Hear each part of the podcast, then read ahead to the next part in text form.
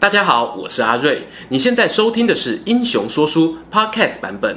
如果你想要观看有搭配图文的影片，欢迎到 YouTube 上搜寻《英雄说书》，诚挚邀请你订阅我们的频道哦。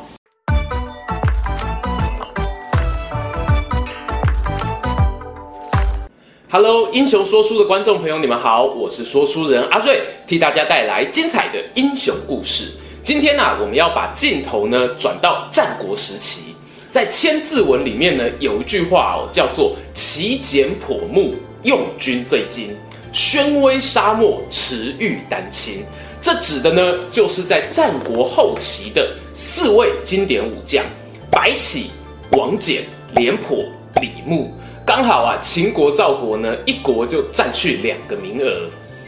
我知道啊，一定有人要问。在战国的前中期，明明就还有像是吴起、孙膑等名将，怎么没有被写进去呢？我个人猜测啦，是因为《千字文》呢，它有文字不能重复，还有押韵的考量。作者呢，他就只好在这个限制之下，选出四位将领。这个呢，和蜀汉的五虎上将一样，战国四大名将的头衔呢，也是口耳相传。所以啊，大家不要争哦，每个人都是名将。而我们今天的主角呢，就是上面四个人当中担任秦国将领超过三十年，生涯打下七十几座城池，歼灭将近百万敌军的战国杀神武安君白起。开头呢，照惯例，我们来聊聊白起的出生背景。不过啊，这里呢要先打个预防针哦，那就是春秋战国的史料啊，就跟日本原装进口的压缩机一样，非常稀少。等到司马迁写《史记》的年代呢，又已经过了很久，所以很难像《三国志》那样啊，把一个人的祖宗十八代外加童年青梅竹马都挖出来。我这边呢，主要参考的资料除了《史记》，还有王渠长老前辈修订的《秦史》。当然啦，一定要加入一点想象力。听说书故事呢，有笑有泪，唯独不能取代历史课程。各位观众啊，请详阅公开说明书。让我们把目光回到白起身上。他出身眉县，有看过《三国演义》的人呢，多半听说过董卓在长安的西边盖过一间别墅，叫做眉雾。而在《战国策》的记载中呢，白起啊又叫做公孙起，他的祖先呢很可能是嬴姓公孙。换句话讲啊，就是秦国的功臣之后。到了唐朝的时期呢，学者还因为他姓白，所以推测他是春秋的秦国三帅之一白乙丙的后裔。虽然啦、白起的出身呢看起来很有那么一回事，但讲到外貌呢，他就不是走颜值担当的路线哦。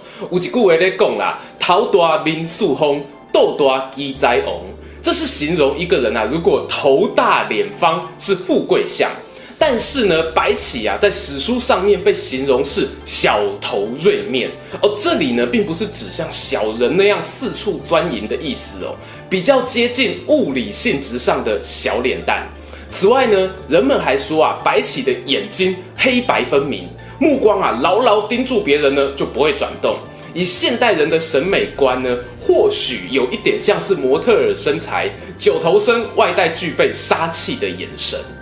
在当时呢，很有名的战国四公子之一平原君赵胜，曾经跟白起见过面。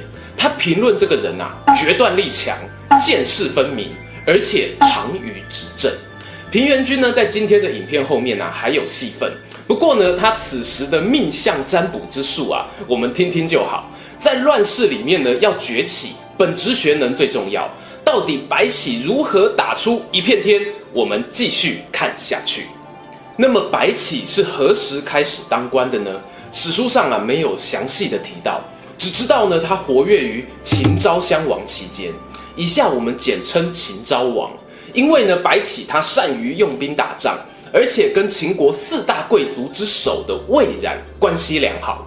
后来呢在秦昭王十三年，白起将近四十岁的时候啊，被提拔为左庶长，派去攻打韩国的新城。这里呢，我们稍微看一下地图。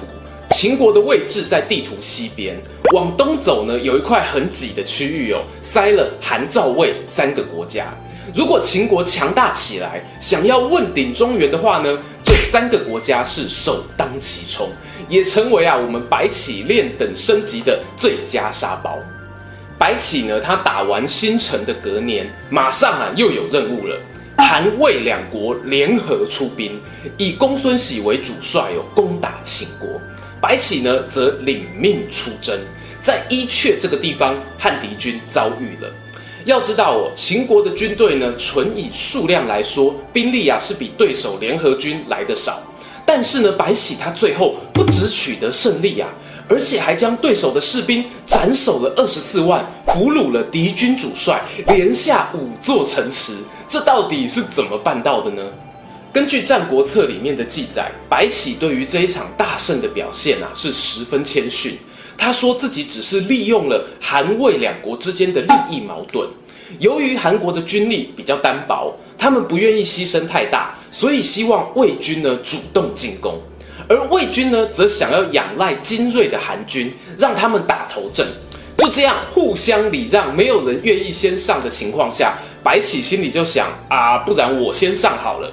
于是呢，他就利用一支疑兵牵制韩军的主力，然后集中兵力出其不意的猛攻魏军，迅速把魏军击败之后呢，数量较少的韩军就不攻自溃，惨败收场。伊阙大战呢，在史书上面记载，白起杀敌二十四万。我相信这个数字不是百分之百正确啦，但是呢，我们可以当做一个参考。对照秦国呢，以前有另外一位名将叫做舒离子，他也是个传奇人物哦。一方面是军事家，同时呢也是风水地理师的祖师爷。这个人的生平故事啊，未来有机会再聊。就说舒离子呢，他也曾经打败过赵国、韩国的联合军，在记录上呢是斩首八万多人，白起整整是这个老前辈的三倍之多啊。你说战国时候打仗怎么动不动就几万来几万去的呢？其实我们现在也是啦，是一个六万多人的团。伊阙大战过后，白起呢升官为大良造，这个位置呢曾经是秦国军政事务的第一把交椅。他继续呢对赵魏两国用兵，攻城略地，打得对方啊几乎没有招架之力。后来呢，因为配合秦国的外交政策调整。白起就又把矛头转向南方的楚国，放火烧了夷陵，整整领先三国时期的陆逊好几百年哦。同时呢，他还把楚王打到放弃首都，往东边逃亡。白起呢，因此被封为武安君。其实啊，这个时候的白起呢，已经出道二十年，差不多年近六十了。让人意外的是，白起那一场著名的代表作。长平之战还要再等十年，武安君白起会沉寂这么久，其实和当时秦国内部的政治环境有关。秦昭王手下的谋臣范雎和提拔白起的魏冉展开政治斗争，最后魏冉落败，而白起呢也被放入冷宫。不过啊，对范雎来说，白起的军事能力呢还是很有用的。秦昭王四十三年，范雎败相，手握大权，该是把白起找回来当主力攻击手的时候了。范雎呢，他曾经跟秦昭王提过一个三分大韩之计，意思是呢，只要攻占某些战略要点，就能够把韩国切成三块。以北边的上党郡为例哦，太行山道一旦断绝，他们就没有办法和首都联系。那这个工作要谁去做呢？除了白起呀、完全不做第二人想。于是呢，他带兵执行任务，只花了不到两年就把山道封住。原本属于韩国的上党郡呢，立刻陷入孤立无援的状态。当时啊，上党郡守的名字呢叫做冯亭。他跟手下商量啊，现在既然韩国的军队也不可能来救我，白起那个战神啊，感觉随时就要杀过来了。不如这样吧，我们干脆投降北边的赵国。赵王如果答应呢，秦国一定打他；赵王被打呢，就会想要跟韩王合作。到时候两国目标一致，就能够对抗秦国。哇哦，我真是太聪明了，怎么想出这么完美的点子呢？于是冯亭啊，立刻派人传讯息给赵王，表达热切的归降意愿。赵王呢，他收到消息之后啊，心里犹豫啊。就找来平阳君赵豹、平原君赵胜两个人一起参详，这个天上掉下来的上党收还是不收？赵豹呢，他是主张哦，阿公阿妈有交代啊，路边看到红包卖欧白 Q，动作无看到阿弥陀佛行过就对啊。但是呢，赵胜则说啊，道口的肥肉你不吃，天地不容啊，收了吧。还记得开头有讲过啊，这个平原君赵胜呢，对面相略懂略懂，曾经评论过白起的外貌。赵王呢，其实也是心痒难搔啊，他是很想要接收上党的。于是呢，就继续问赵胜：“可是我拿了之后啊，秦国就不会放过我，到时候肯定是白起领兵啊，谁能够阻挡他呢？”赵胜立刻推荐了一个人，也是战国四大名将之一，曾经对蔺相如负荆请罪的老将廉颇。赵胜他表示呢，秦国兵强马壮，我们要战胜啊是很困难的。但是呢，以廉颇的实力，要守住局势不输呢，并非不可能。有了平原君的信心加持呢，赵王啊 就开开心心的收下了上党，而廉颇呢也领命去护卫上党的老百姓移民到赵国，并且呢在上党南方的长平这个地方设下了防御线。上党投降的消息呢，很快传回了秦国这边，范雎大喜呀、啊。这一切呢，显然在他的算计之中。他立刻派人准备出兵，不过派出的不是白起，而是知名度相对较低的王和。这个啊是杰出的一手啊，出乎许多大师名嘴的意料之外。廉颇看到来的人竟然不是白起，好，他也是一愣哦。不过呢，他仍然稳扎稳打，做自己，好自在。秦昭王四十七年的四月。两国的军队遭遇开始作战，一直打到七月啊，秦兵呢都有小幅的优势。不过呢，七月开始，廉颇这个人的特性——铁壁防守就发动了。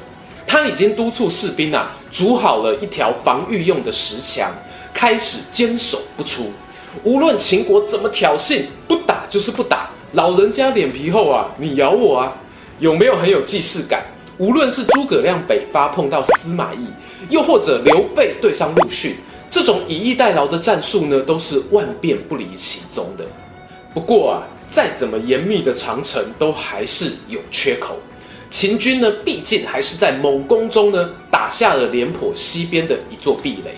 虽然啊，整体防守还是很坚固，但就是这个小小的变化，让足智多谋的范雎有了可乘之机。他派人去赵国本土散布流言，说廉颇啊只是名气大、年资老，其实没半点本事。秦国的军队呢，根本就没有把这个老将军放在眼里。听说他们最怕的还是马服君赵奢的儿子赵括。流言传来传去呢，就传到了赵王的耳朵里。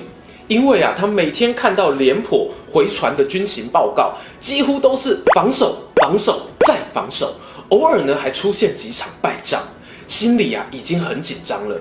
现在呢听到这个谣言哦，就成为压垮他信念的最后一根稻草，把原本平原君跟他提醒过的廉颇使用说明书啊都抛诸脑后了。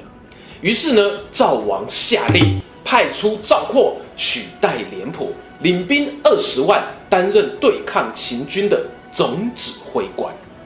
这个赵括，他老爸赵奢呢，也是抗秦名将啊。不过儿子的评价就差了一点，被认为是纸上谈兵的代表性人物。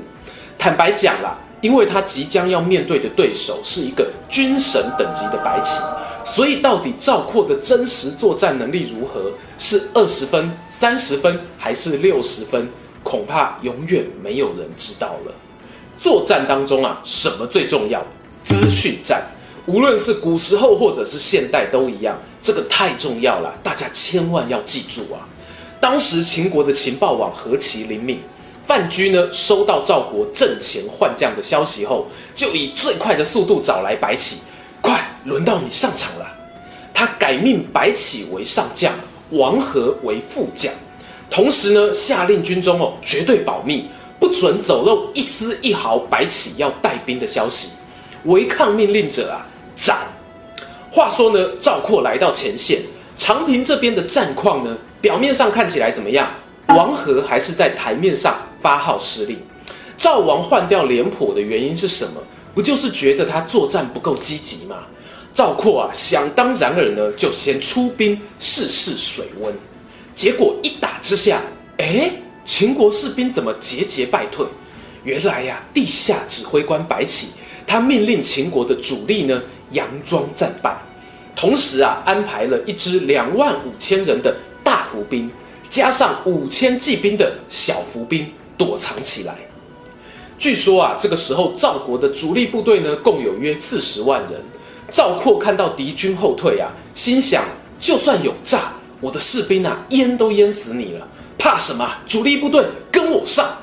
他领兵呢，从石墙中一个名为固关的关卡出发追击，同时呢，也留下部分的士兵在关门里面看守粮草，以防万一。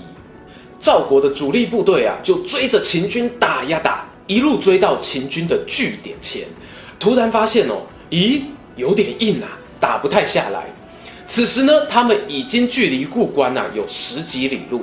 赵括心想，不如班师回营，来日再战。突然之间呢，背后传来战鼓隆隆，白起设下的两万五千名大伏兵横空出世啊，直接拦住赵国士兵回家的路。此时呢，他们已经疲惫不堪呐、啊，虽然人数较多呢，但仍然无法冲出重围。赵括呢，便下令哦，三军就地扎营，构筑防御工事，埋锅造饭，吃饱了我们就打回家。报报告，一名传令兵啊，神色凝重地跑了过来，对赵括说啊：“将军，我们这次出关追击，只带一点点的粮食，恐怕没几天就要吃光了。派人通知固关的友军，叫他们送粮食过来啊。”可可可是，听说秦国已经派军队守在我们的故关关门口，就连一只蚂蚁都不给通过啊！赵括听完呐、啊，脸色一变，不知道敌人是何时绕到自己身后的。大家猜的没错，守在他们家门口的呢，正是白起他另外派出的那五千人小伏兵。唉，这下子啊，事情可大条了，不给士兵吃饭，那是兵家大忌呀、啊。而且这不是一天两天没饭吃哦。据史书上面说，赵国的士兵长达四十六天没有吃饱饭，甚至已经出现啊互相残杀、吃人肉的惨况。听到这里呢，大家有没有发现一个 bug？人家都说困兽之斗最可怕。假设赵国的军队已经面临这么严峻的状况，他们难道不会拼死一搏吗？而且以士兵数量来说，他们啊是比远道而来的秦国还占优势的。白起想要用比较少的兵力去包围比较多的赵军，应该很难成功才对。没错，这一点你知道，我知道，秦国人也知道。我不确定啊，是范雎还是白起的主意。他们呢又使出杰出的第二手，那就是御驾亲征。秦昭王啊，竟然亲自出马来到河内，要做什么呢？不是去打仗，而是变魔术。秦王啊，他颁布公告了，公告上说，河内居民全部赏赐爵位一等，家里只要有年满十五岁的男子，通通给我到长平前线支援。哇塞，直接一个撒豆成兵啊，把村民当健兵勇士在用啊，开玩笑的啦。这些民兵呢，他主要的任务哦是去阻断补给线。虽然我们前面啊在笑说赵国的情报网太弱，常常被秦国渗透，但是呢，前线大军被包围的消息，终究还是传回了首都邯郸。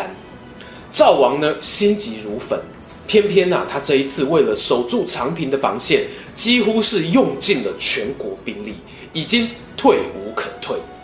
这种状况下，只得尝试呢向齐国调粮草，跟楚国求救兵。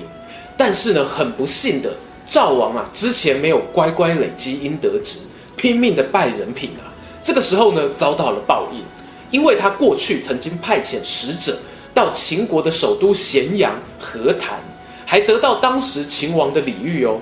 因为这个关系呢，诸侯国现在都不愿意发兵救援长平。在苦等不到援兵的情况下呢，赵括也算是有气魄了。他把还有战力的部队啊编成四队，尝试呢要突围而出，但是连续冲锋了四五次都无功而返。最后他亲自带领精锐部队浴血奋战，遭到秦军乱箭射杀而亡。主帅一死呢，剩下来的赵军群龙无首，又是饥肠辘辘，毫无悬念的选择投降。让人遗憾的是呢，这一批投降的士兵啊，下场非常惨烈。因为呢，白起他认为，不久之前秦国才收下了上党，有非常多的上党人民投降赵国，对秦国的观感很差。现在呢，这些士兵投降只是权宜之计，如果没有全部杀掉，恐怕会酿成大乱。于是啊，白起呢假意接受投降，实际上却安排陷阱，诛杀了四十五万名赵国士兵。并且将尸体就地掩埋，只留下年纪较轻的两百四十名士兵返回赵国。《战国策》里面呢，形容现场阵亡士兵的血水啊，汇集成小河，低沉的哀嚎声呢，有如雷鸣。当屠杀告一段落，秦国的士兵清理战场，收集敌军的头颅。由于头颅实在太多了，竟然能够堆积成高台。就将这个让人不寒而栗的景观呢，取名为白起台。长平大战过后，范雎呢主持了外交和谈，秦赵两国协议休兵。根据王渠长老师的整理呢，很可能是范雎担心白起如果一举灭了赵国，功劳会压过自己，因此呢，他做了这个决定。范白两个人呢，也因此产生心结。白起啊，他认为长平之战结束，如果没有趁势消灭赵国，就已经失去了最佳时机。以后想要攻打赵国，对方啊已经举国上下同仇敌忾，准备充分要跟你背水一战，不可能啊有获胜的机会。隔年啊，秦昭王计划再度出兵，要攻打赵国的首都邯郸，想要再找白起来担任总指挥，但是被白起拒绝了。秦王呢就改派王陵作战，结果面对赵魏楚三国联军，吞下了许久未见的惨败，元气大伤。有一种说法是啊，因为这一败，使得秦国的统一大业往后推迟了三十年。由于呢秦昭王怨恨白起抗命，一怒之下呢就把他放逐，赶出了咸阳城。白起呢人才离开没多久啊。范雎又对秦王报告说：“啊，听说白起离开的时候啊，嘴巴一直碎碎念啊，如果不解决他，恐怕养虎遗患。”于是呢，秦昭王就再次派出使者，赐给了白起一把长剑，命令他自刎。白起看到那一把剑啊，心中一时错愕，难以相信会是这样的结局。过了片刻呢，他想起自己一生戎马。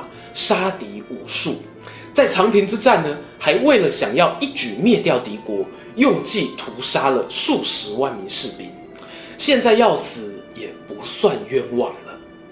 昭王的五十年十二月，白起结束了他轰轰烈烈的一生，死讯传回国内，百姓呢十分同情他英雄末路的结局，纷纷啊在乡里之间主动祭祀。终于啊，又到了我们的结论时间。白起呢，他到底是视人命如草芥的杀人魔，还是一个成功的军事家？在岳飞、关羽的武圣争霸战那一支影片里面，我们有提到，宋太祖赵匡胤呢，他其实是很讨厌白起的，认为啊，他杀了投降的士兵，不值得推崇。不过，随着史学者的观念演变，大家对于各种不同看法也更加有包容性。我相信我们频道的观众朋友也是一样。从我个人的角度啊，会认为白起是一个非常有国家战略观的军事统帅。他的作战呢，几乎都是为了国家的大目标在服务。在这个前提之下呢，他非常擅长以歼灭战来改变国与国之间的实力。什么是歼灭战呢？他就是有意识发动，要跟你的对手透过战争来消耗彼此资源，看谁的生命先耗尽，然后倒下的战争。以大家熟悉的东汉末年来说啦，官渡之战、夷陵之战都可以算是歼灭战，而赤壁之战呢，则是一场遭遇战。所以很多人说赤壁战后曹操大受损伤，这一点呢，其实是可以再讨论的。而白起发动的长平之战，就是一场典型的歼灭战。大家看过金庸的武侠小说，你可以想象秦国跟赵国就像是两个武林高手，已经进入了手掌贴着手掌，在比拼内力的阶段。这个时候呢，谁先撤掉掌力啊？那就是轮到对方浑厚的内力一口气灌进来，你直接全盘皆输。白起呢，为什么要杀掉四十万的赵族，还故意放了两百多人回去？很有可能呢，就是想要让他们把恐惧。带回首都，进而方便接下来的作战，一举攻下邯郸。这一场战争呢，秦国其实也是有损伤的，头都洗了一半。如果你不继续打完，放着让赵国恢复元气，他们浴火重生之后的复仇意志只会更加的强烈。白起的战略逻辑很清楚，但可惜的是呢，在政治与权力的角力当中，他就显得单纯而且直率。秦国在崛起的路上啊，政局变动远比一个想要报效国家的常胜将军想得更复杂。这段故事呢，就留待未来有机会我们再慢慢聊。今天的故事说到这边，如果喜欢这一则影片，欢迎订阅我们频道收看最新消息。已经订过的朋友，别忘了打开小铃铛，才不会错过精彩影片哦。想看更多有趣文章，也欢迎到英雄故事粉丝团按赞加分享。这里是英雄说书，我们下次再见，拜拜。